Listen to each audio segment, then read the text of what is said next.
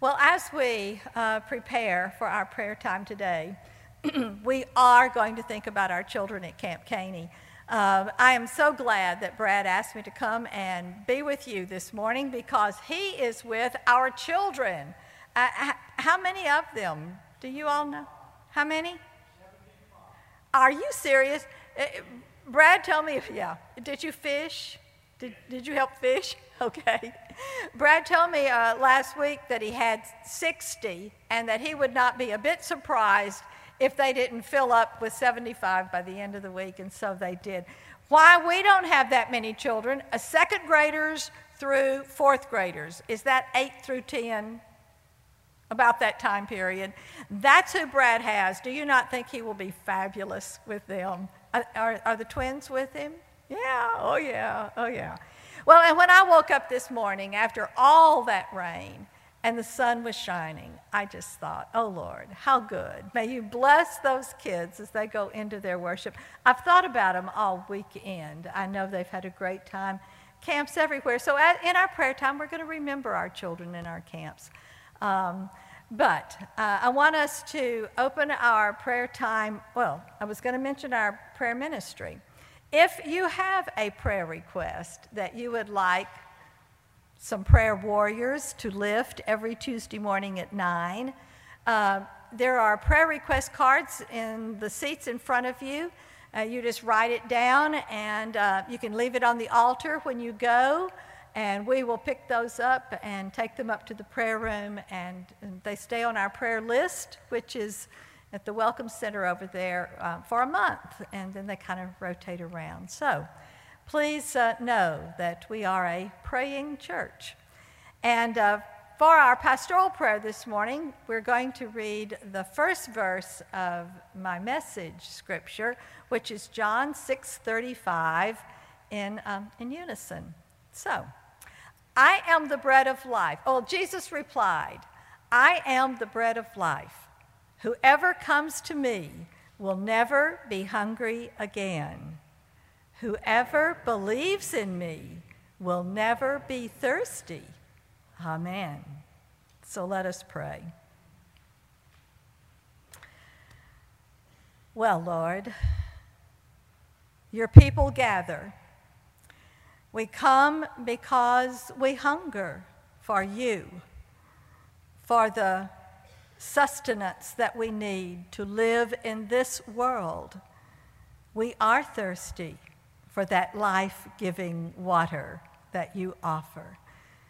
And so, as we gather in your name and as your Holy Spirit binds us together in one, know that we, your people, pray.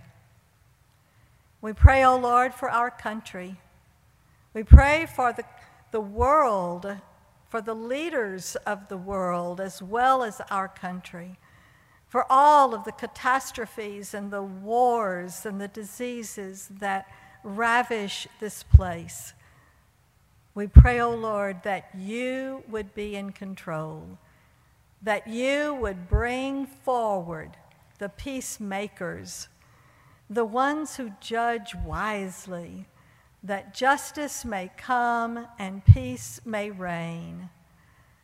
We, your people, pray for your church, wherever it gathers this day, in campgrounds and tent meetings and cathedrals and churches. We pray, O oh Lord, that we be the light of the world, that we become the beacon um, of hope in a world that seems mired in darkness. We pray especially for the Methodist Church and for whatever your will is in it. Hold it strong in your palms and, um, and let it come through this fiery time intact. We pray for our pastors, especially those that are going to new appointments. We pray for the churches they are leaving and the churches that are receiving them, and for this time of, I don't know, transition for our Methodist Church. We, your people, pray for the elderly. We pray especially for those who are in nursing homes. that they may be comforted and know that you are present with them, that there are angels watching over them, that they are not alone. We pray for the workers and the staff that they may look at their opportunity not as a job, but as a privilege and a mission. We pray for our young families, Lord, who are at the beginning of a, a summer filled with fun and all the activities, that they may stay safe and that they may slow down enough to enjoy the time and make some memories. We pray for our children, Lord, especially those that are coming to Vacation Bible School, that they may know they are treasured. We pray for Brad and the camp and, and for all that they're doing right now at the closing. May it all bring glory and praise to you, which brings joy to those who are worshiping.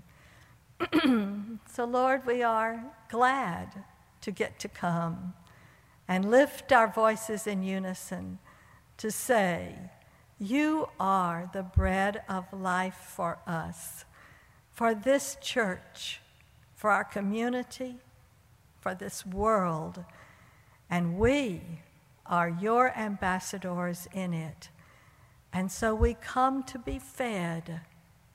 Feed us, Lord. We, your people, are especially grateful for prayer that connects us to you and binds us together. We thank you especially for the prayer that you gave us, that we may pray as one. Our Father, who art in heaven, hallowed be thy name. Thy kingdom come, thy will be done, on earth as it is in heaven. Give us this day our daily bread, and forgive us our trespasses, as we forgive those who trespass against us. And lead us not into temptation, but deliver us from evil. For thine is the kingdom, and the power, and the glory forever. Amen and amen. My scripture this morning comes from John 6, but I want to uh, kind of give you a lead into that, just like uh, our children's minister did this morning. Holly did a great job. Um, Fuzzy has already said, You know, Cheryl, she stole your thunder. And I said, Well, I'm hoping I can elaborate a little bit. So, Holly did mention that at the beginning of chapter 6 in John, uh, Jesus had just fed the 5,000. Uh, a, a, miracle that they had all witnessed. Uh, the day had grown long, it was getting late, nobody had been fed, and Jesus tells his disciples uh, to feed them. And so, what the disciples come up with, as you well know, two fish, five barley loaves. And what they collect at the end of the meal is 12 baskets full of scraps. So the people had seen that. Bread has already been put on the table for them. That night, Jesus crosses the lake and goes to the other side. And the people still hang around. They wake up the next morning, they see Jesus is on the other side, they want to join him. And so they find boats and they get across to the other side and they clamber up and says, "Man, uh, Rabbi, how did you get here?" And Jesus takes one look at them and he says, "I tell you the truth. You want to be with me because I fed you, not because you understood the miraculous signs." So they had come thinking there might be breakfast over here. You know what? I kind of am in sympathy with the people of that time. I think that they were truly hungry for something, something more than the bread. And they knew that man had it. And so they didn't really understand. He's right. They didn't understand the miraculous signs, and they didn't understand everything that was underneath it all. But they wanted more. They wanted more. And so they sought him out, and they go over. And he says, that, he says to them, um, What is it that you want? They want more, more, more miracles, they want more signs. And they say to him, You know, uh, Moses uh, fed our ancestors in the desert with manna. And Jesus tells them, I tell you the truth. Moses did not give you bread from heaven, my Father did. And now he offers you the true bread from heaven. The true bread of God is the one who comes down from heaven and gives life to the world. And now they're even more confused. They say, We want this. Give it to us every day. And Jesus said just exactly what Holly said You have to have me. It isn't a matter of, you know, I keep remembering the manna that came during that wilderness. Some of them tried to gather it up and save it and hoard it, and what happened the next day? It's all moldy and no good. You have to have it daily. There has to be bread offered on a regular, daily basis. He says this isn't something you get in your kitchen and bake. This is something you have living in you, and it's me. Uh, the people had a hard time understanding, and they said, You know, this is crazy. Why are you saying you're bread? We know you. You're from Nazareth. You're Joseph's son, the Nazarene. So why are you saying you're bread? And so Jesus tells them to stop complaining about all of it. I'm going to switch right down to verse 47. I tell you the truth. Anyone who believes has eternal life. Yes, I am the bread of life. Your ancestors ate manna in the wilderness, but they all died. Anyone who eats the bread from heaven, however, will never die. I am the living bread that came down from heaven. Anyone who eats this bread will live forever. For this bread, which I will offer so the world may live, is my flesh. This is the word of God this day for the people of God. Thanks be to God. So, I taught English for many years, and one of my favorite things to do in the English classroom was poetry. Now, that was not the favorite of everybody, but uh, I like to make it a, a, a fun thing so that uh, even some of the grumpier students would join in. I'm going to talk about a little bit about poetry today because poetry digs deeper than the literal. It isn't what is on the face. Poetry is the hidden truth in the words. And so here we have Jesus using a metaphor. Now, the difference between a metaphor, this is the teacher in me, the difference between a metaphor and a simile is that the simile uses the word as or like when they're making the comparison. So, this is what you say Jackie is like a bear when he's on a diet. Or you could say, She's as cuddly as a lamb when she's wanting something well. But if you say Jackie is a bear when he's on a diet, you got a whole different picture of that. Or she is a lamb when she's wanting something. So when Jesus said, I am the bread, he didn't say, I'm like bread. He said, I am the bread. What makes this even deeper and stronger is that I am phrase. Because you know, that is how God introduced himself to Moses. When Moses says, Who shall I say sent me? These people aren't going to just listen to me. And what did God say? Tell them, I am sent you. The great I am. Jesus takes these I am sayings into the New Testament. I am the vine. I am the way. I am the gate. I am the bread of life. He's trying to explain to us in figurative language who he is. Not just to look at the literal son of Joseph come from Nazareth, but the spiritual, the being that has come from heaven, sent from God, the Son of God. So he says, I am the bread of life. Why did he choose bread? Other than the fact that the bread was already on the table, they've already talked about the manna and the loaves of bread. Um, he chooses bread. And I liked what, what Holly did with all the varieties of bread.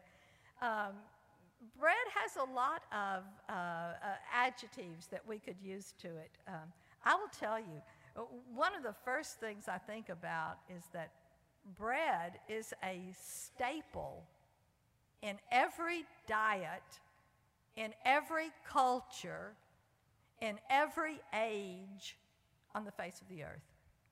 Bread has always been a basic ingredient in our lives. It's foundational.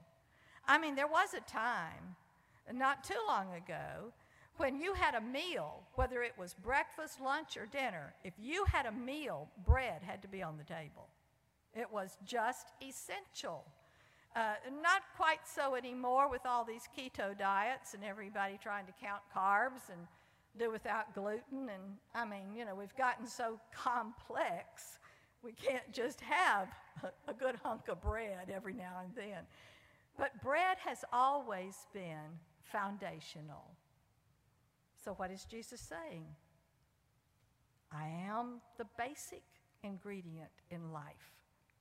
I am the foundation of your life, of everything you have or everything you are. Okay. She also talked about how good it was to eat and how full it made you. It appeals to all five senses. If you have bed, break, bed breaking, if you have bread baking, you've got this wonderful aroma that drifts outside the kitchen, outside the house, into, uh, well, if you've got a, a bread factory um, in a city, it's in the neighborhood. So the aroma of bread is a, a, a very fulfilling uh, thing. Uh, you smell it when it's cornbread, wheat bread, cinnamon bread, all a little bit different, all just as satisfying and comforting. So, yes, bread gives us a fullness of life. It appeals to uh, I love that hard, crusty bread. We eat it with gumbo. You, it's got a hard crust on the outside, and then the inside's all soft. Uh, as a matter of fact, the grandkids sometimes pick it out and roll it in a little ball and mash it together. Yes, and eat it that way. So you've got this touch, this taste, this vision when you walk in a bakery shop, all the breads and the pastries that are dis- displayed in front of you. It just gives you a sense of wellness, a, a, a sense of goodness. This is, this is going to work. So, why did he say, I am the bread of life? There you have it. I think about World Communion Sunday. We have every kind of loaf of bread there is out on the altar on World Communion Sunday. We have French bread, we have tortillas, we have pita bread, we have dark rye and pumpernickel, um, every kind. Of course, there's always that nice white slice loaf everybody uses every day.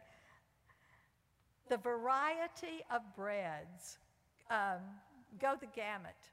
Um, as a matter of fact, we use bread in about everything. You, you make dressing out of bread, casseroles out of bread, puddings and stuffings.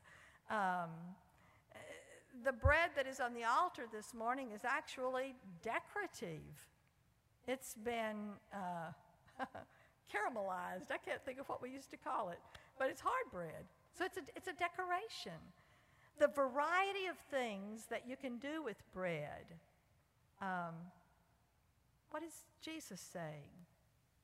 How far can we reach? How many experiences can we have? What kind of a variety of life will we have if we have Jesus as the bread of life? Now, I, I wrote a little thing here some time back. I said, we can have all sorts of lives.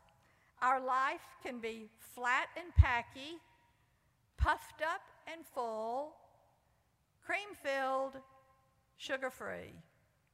Every kind of life imaginable can all be summed up in bread. And so Jesus says, I am the bread of life. So poetry happens. When someone moves beyond the literal, objective observation and tells us something that reaches deep within us, that changes us, the poet and the reader or the listener connect at some core level. And that's what Jesus is doing here. He's wanting us to go beyond what we see and feel inside what He's trying to get over to us, how important He is in our life. Jesus has instructed us to feed on Him, to take Him in, so we may know the fullness of life. So let us pray. You know, Lord, we don't always understand what you're trying to say to us. But sometimes it becomes crystal clear that you want to be our everything, our foundation, and our wings. You give us an anchor, and then you let us fly. You fill us up that we might fill others. And so make us a conduit of your goodness.